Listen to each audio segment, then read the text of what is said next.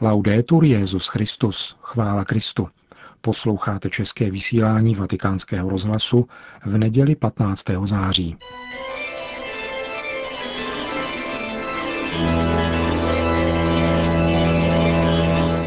Církev a svět. Náš nedělní komentář. Připravil Milan Glázer.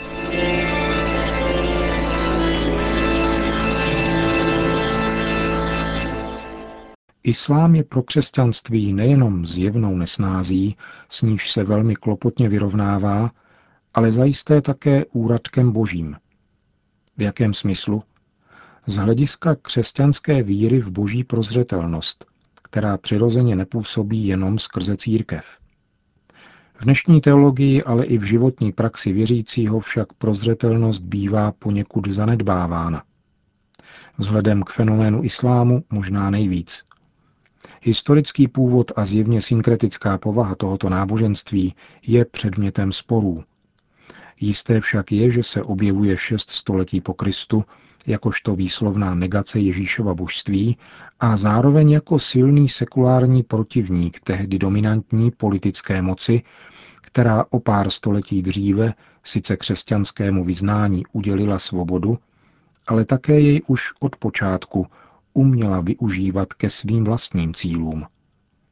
Anachronický návrat islámu k domělé teokracii tak může zprostředkovávat křesťanské praxi určitý pozitivní korektiv, i přesto, že hlásá neortodoxní pojetí Boha. Je totiž jakýmsi varovným signálem, který křesťana vybízí prohlubovat vlastní víru a zaměřovat se na podstatné – na boží království, jež není a nebude z tohoto světa, ale je mezi námi jinak. Roste vzájemnou konkrétní láskou a dovrší se jedině Kristovým návratem na konci dějin.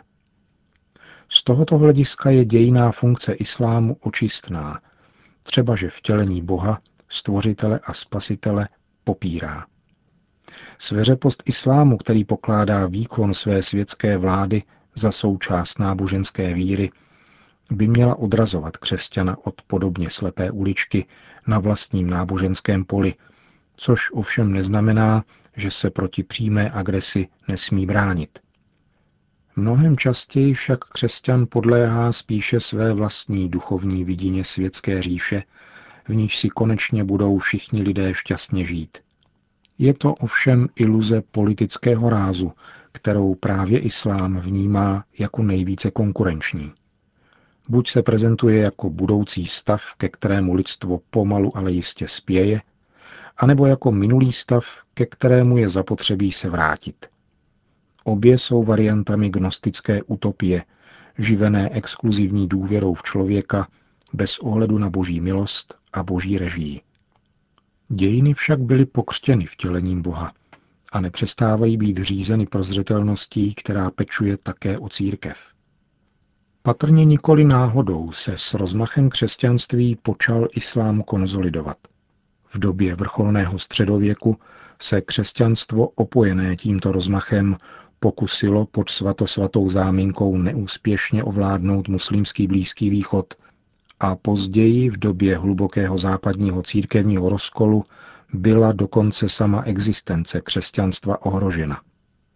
Přesto však vždycky docházelo k vnitřní obrodě křesťanské víry. Islám se však neprosazoval jenom hrubou silou, ale od počátku vykazuje také snahu o intelektuální převahu nad oběma biblickými náboženstvími, když si nárokuje, že je vrcholným a posledním zjevením Boha. Poukazovat na duchovní paralely s tímto náboženstvím ve snaze o přiblížení je islámem považováno za výraz podrobení. Dialog je proto velmi obtížný a musí být zcela oproštěn od lidské snahy zvítězit. I tady je islám extrémní výzvou k osobní svatosti. Jinými slovy, islám je možné vnímat očima křesťanské víry podobně jako epizodu, ve které podává starý zákon ohrožení judského království babylonským králem Nabuchodonozorem.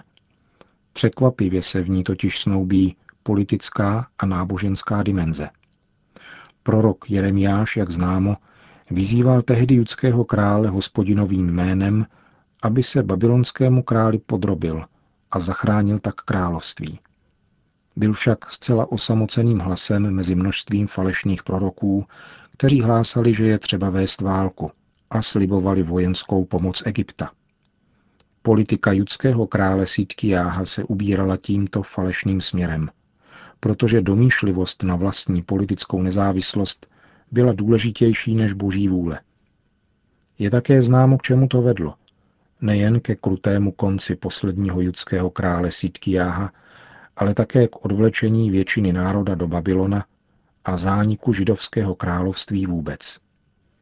Avšak na druhé straně, jak vysvítá ze stránek Bible, teprve po návratu ze zavlečení do Babylona se ve vyvoleném národě definitivně ujala a zakořenila víra v jediného Boha, který se zjevil jako ten, který dává existovat.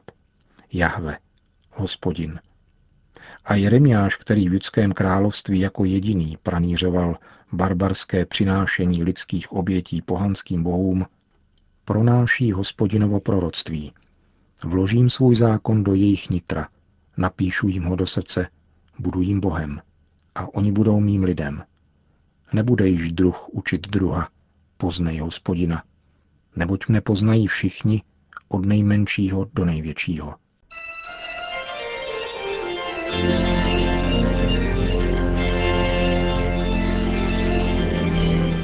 Slyšeli jste náš nedělní komentář Církev a svět.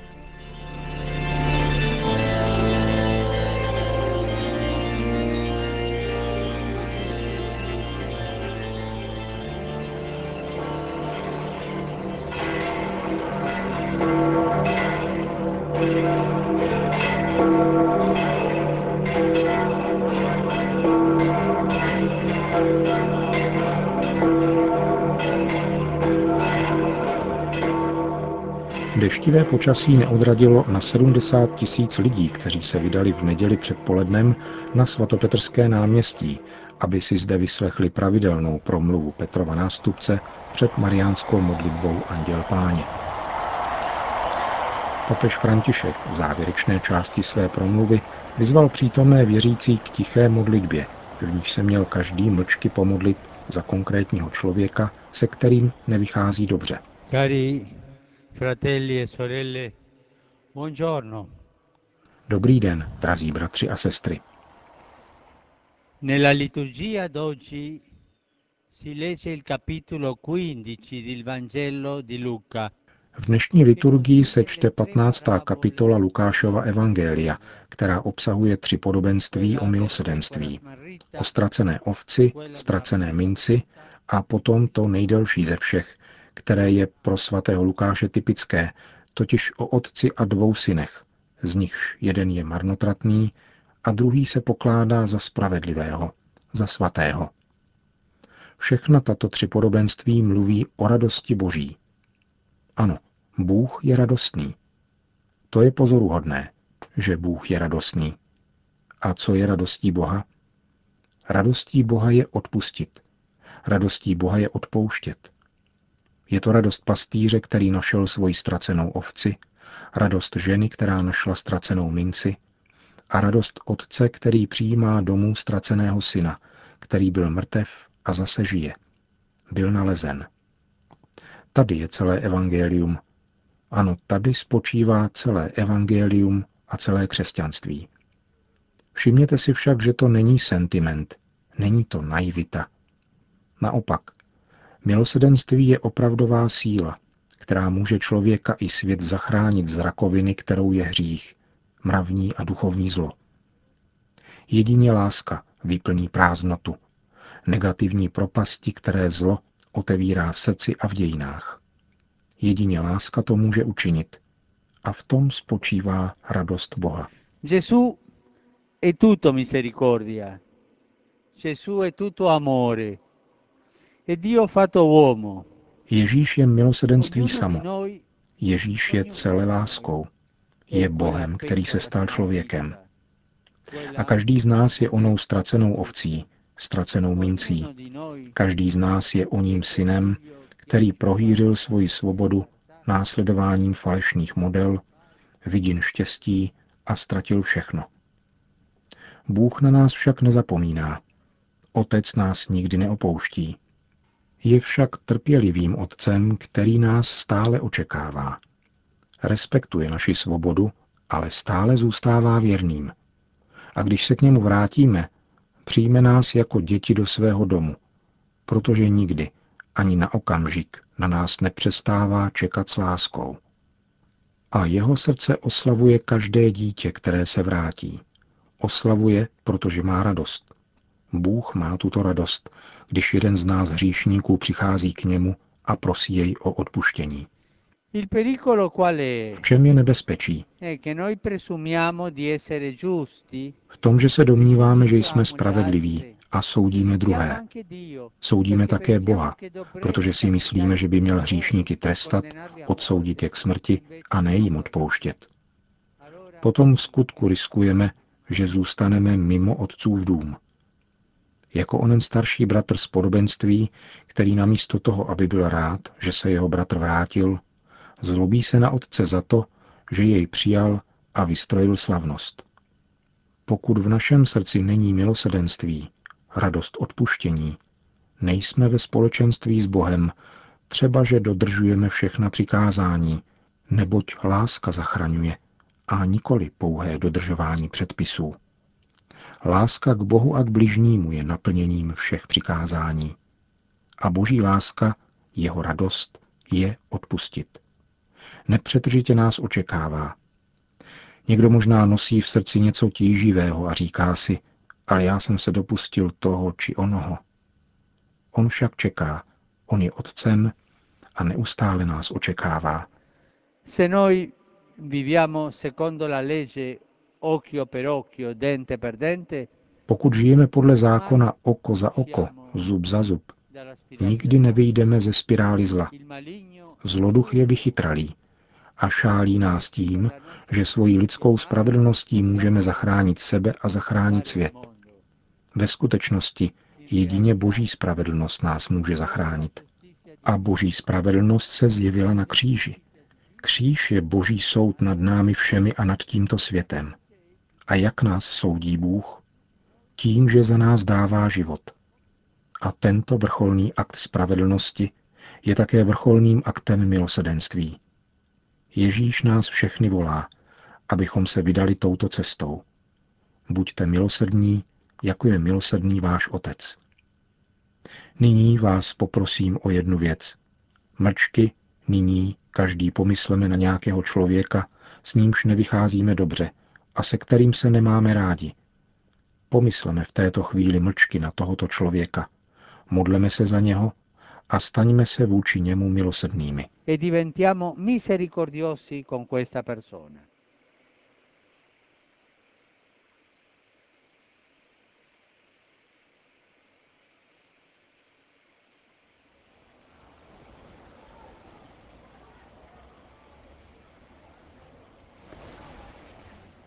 Invochiamo ora l'intercessione di Maria, Madre della Misericordia. Prosme nyní o přímluvu panu Marii, Matku milosedenství.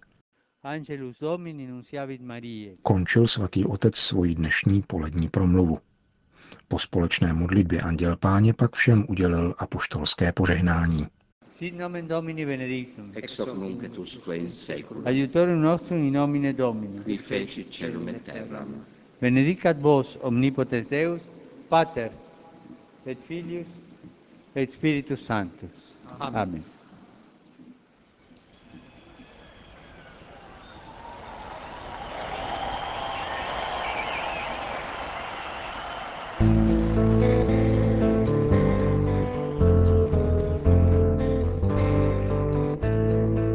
Končíme české vysílání vatikánského rozhlasu. Chvála Kristu. Laudetur Jezus Christus.